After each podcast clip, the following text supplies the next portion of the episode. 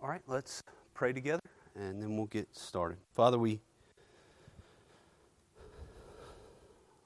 Lord, we're thankful tonight for, um, Lord, as we've done this study and we've walked through these lessons of knowing knowing the living God, Father, we, we thank you for who you are.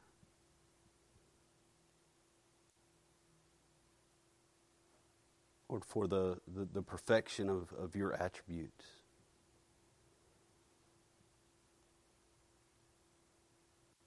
And um, Father, we come and we're, we're thankful tonight for an opportunity to praise you as, as a church family. We're thankful for this opportunity we have to pray to you together.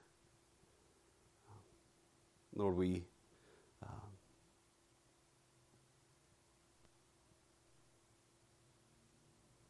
Come and we think tonight of, of those that we have have mentioned. We think of um, Carolyn and, and Laura. Father, we pray that you would be with them during this time.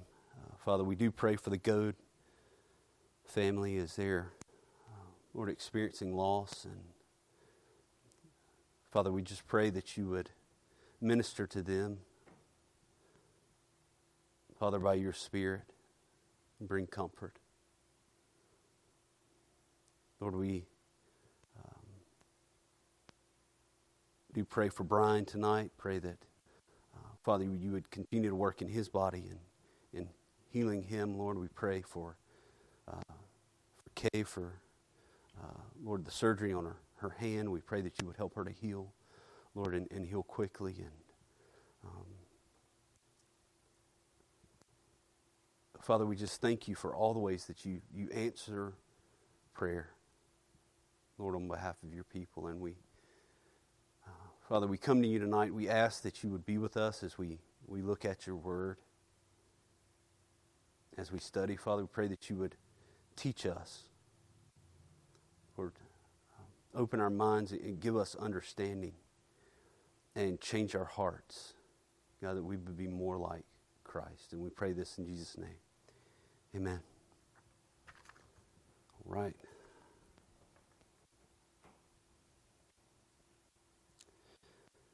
Over the last few weeks, we've been uh, worked through this truth that God saves sinners. Uh, we looked at the Father and we looked at the Son, um, both their work in salvation. And tonight we're going to look at the work of the Holy Spirit.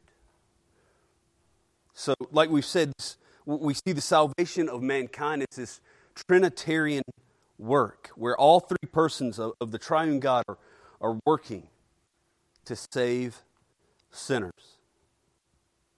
And tonight we're going to look at a couple of different um, categories that, that, where we see the Spirit work. And, and the first one is the Spirit's work in Christ's atonement.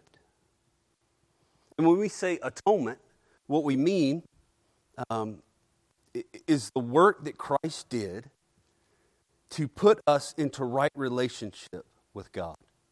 So, the work that Christ did to put us in a right relationship with God. And for Christ to do this, he, to be this, this perfect sacrifice, he must have been uh, completely pure. He had to be completely sinless in order to be this perfect sacrifice to the Father.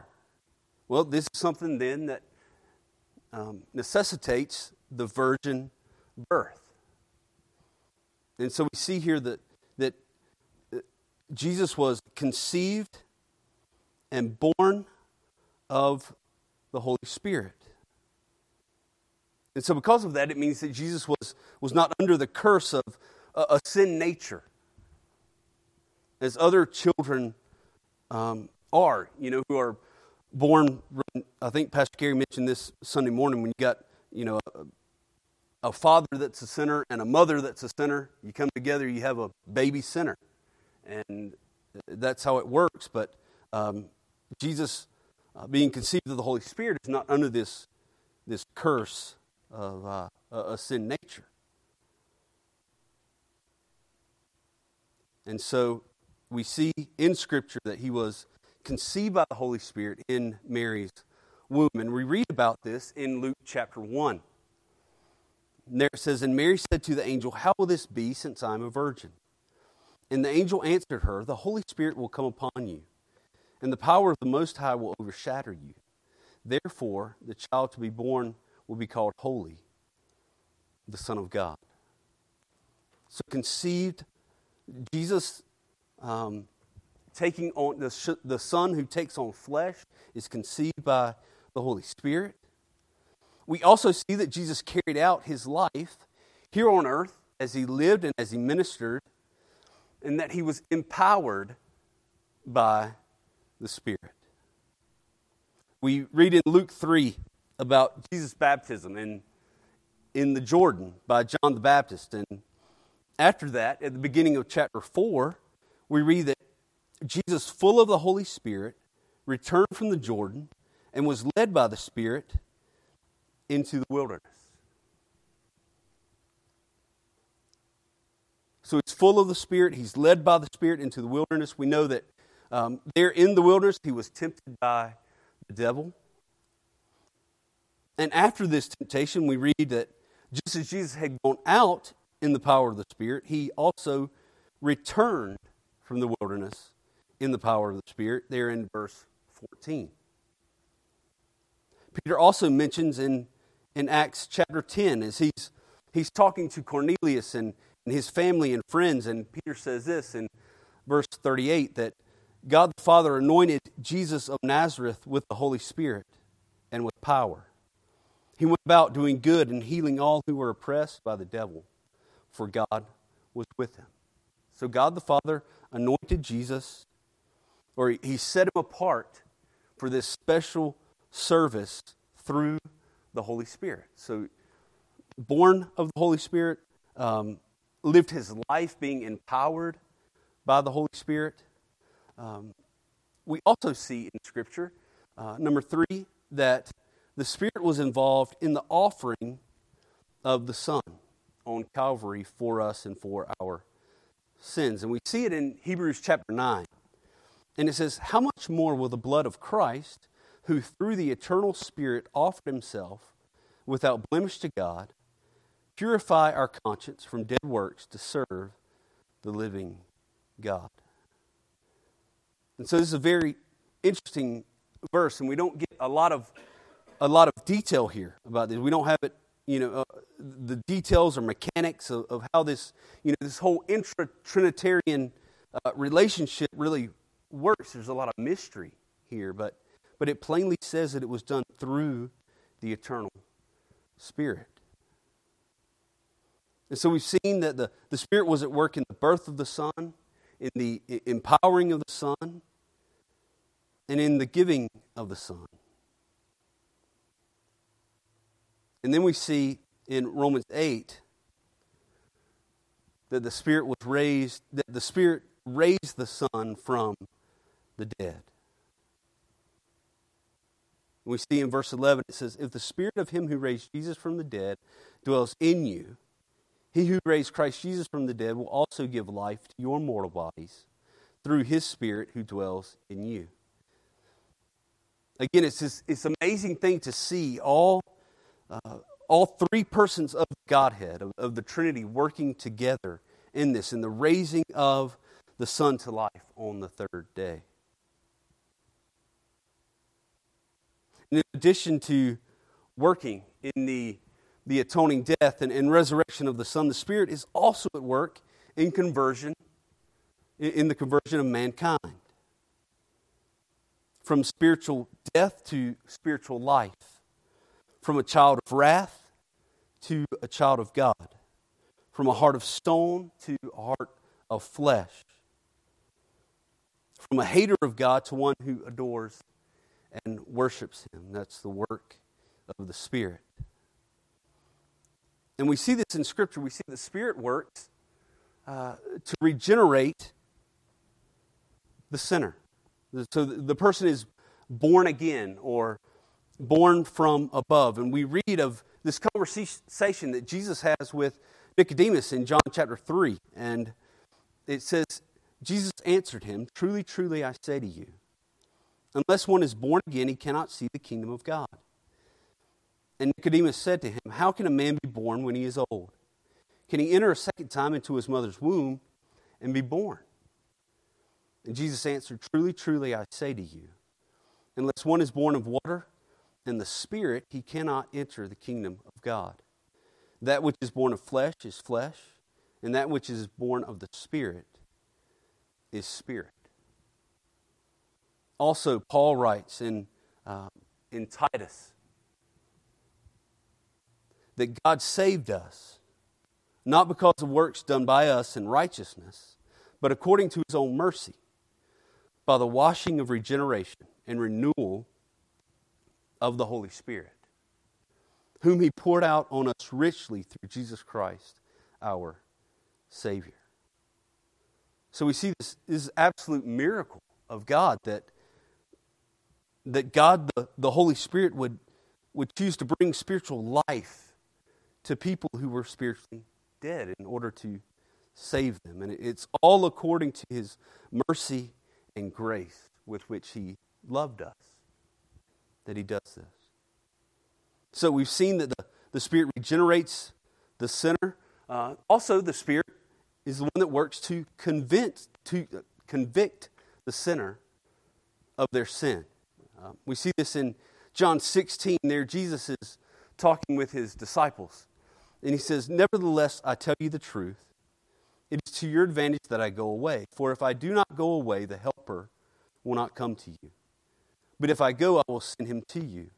And when he comes, he will convict the world concerning sin and righteousness and judgment. Concerning sin, because they do not believe in me. Concerning righteousness, because I go to the Father, and you will see me no longer. Concerning judgment, because the ruler of this world is judged.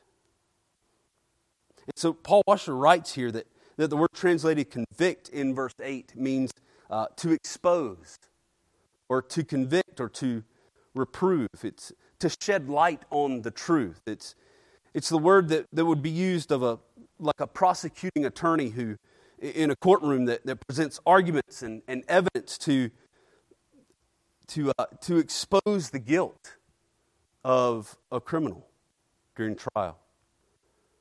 Again, the, the, it, it's used to bring the breaking of law to light. And that's exactly what the Spirit must do in our hearts and lives if we are to repent of our sin. Um, so, the only way that, that an individual is ever truly convicted of their sin or, and, and the weight and the gravity of, of their sin before a holy God is when the Spirit does it in them. Otherwise, we, there, there's no conviction, right? There's no sadness at sin. Um, there's no godly sorrow for sin. There's, there's just unbridled and wholehearted enjoyment of sin until the Spirit convicts us. So the Spirit uh, regenerates, the Spirit convicts of sin. The Spirit also reveals truth to us. Once again, looking at John 16, and Jesus there speaking to the disciples, he says, When the Spirit of truth comes, he will guide you into all the truth. For he will not speak on his own authority, but whatever he hears, he will speak. And he will declare to you the things that are to come. He will glorify me, for he will take what is mine and declare it to you. So the Spirit here teaching and guiding into all truth.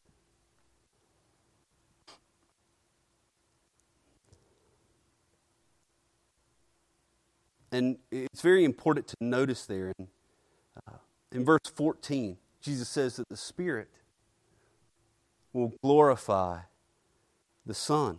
And so Paul Washer writes this Any true work of the Holy Spirit will always glorify the person and the atoning work of Christ the Holy Spirit will not draw attention to himself.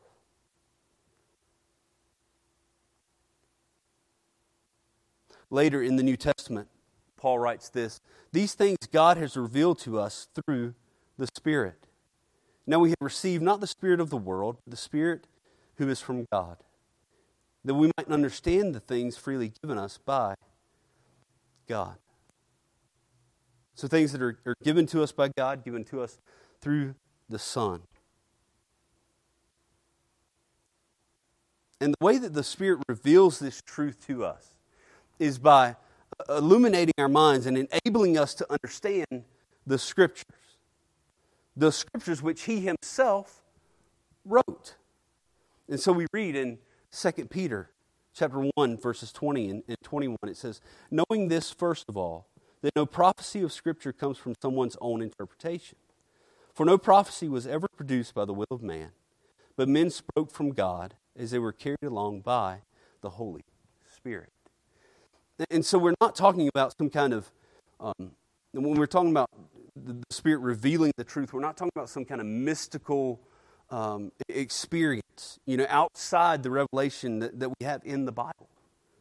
We're talking about an ability to read and to understand the things of Scripture.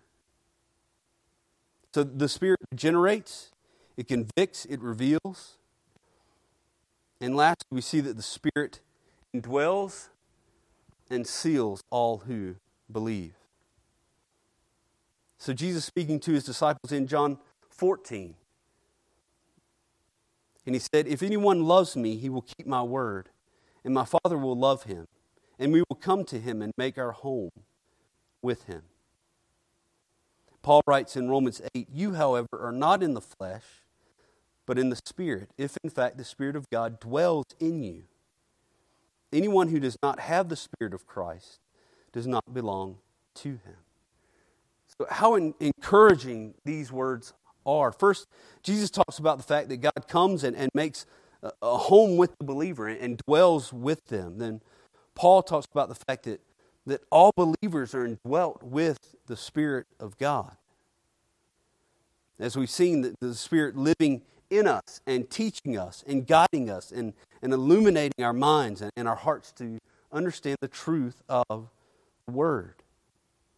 He's the helper, He's the comforter. He, he brings comfort to us. And we see here that he, he doesn't uh, come and go. It's not an on and off again kind of thing. It's, he indwells and lives within all who truly believe.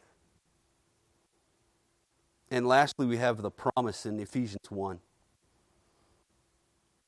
And there it says that um, we have been sealed with the promised Holy Spirit, who is the guarantee of our inheritance until we acquire possession of it to the praise of his glory. And, um, and Paul Washer notes um, in his study that the word translated sealed here in Scripture carries uh, kind of three main meanings wherever we see it in Scripture. Um, it means, in all three of these are, are true of the believer. It, it, it, first of all, it's ownership or uh, possession. Second, security. And third, it's authentication and, and approval.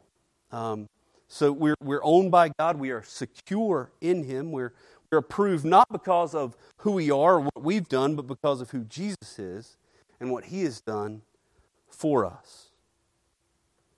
And so we are sealed. And um, there's one final quote that I want to, to leave you with this evening. And, and I think that it brings all the things that we've been talking about um, throughout this study, and especially uh, within the last few weeks, it kind of brings it all together. And so, um, again, Paul Washer writes this Our God is a saving God, Father, Son, and Spirit. The Father who designed our salvation and governs its every detail is God. The Son upon whose person and work our salvation depends is God the Spirit who indwells us and seals us for the day of redemption is God. Each person of the Trinity involved in our salvation is fully God. Therefore, we can have unwavering confidence that the God who began a good work in us will finish it without fail. That's taken from Philippians 1, verse 6. So we've seen these last few weeks, as we said, all three persons of the Trinity at work in mercy and in grace because of the love of God for us in the salvation of sinners. And so let's close tonight with a word of prayer. Father, we, we thank you for, Lord, the Spirit that, uh, Lord, is active, is working. Lord, who indwells believers. Father, all the things that we've seen tonight. Lord, I pray that you would, um, you would help us to meditate this week on, on these verses that, uh, Father, as we think that we would be driven to worship and to praise of you. And so we pray this, Lord, in Jesus' name. Amen.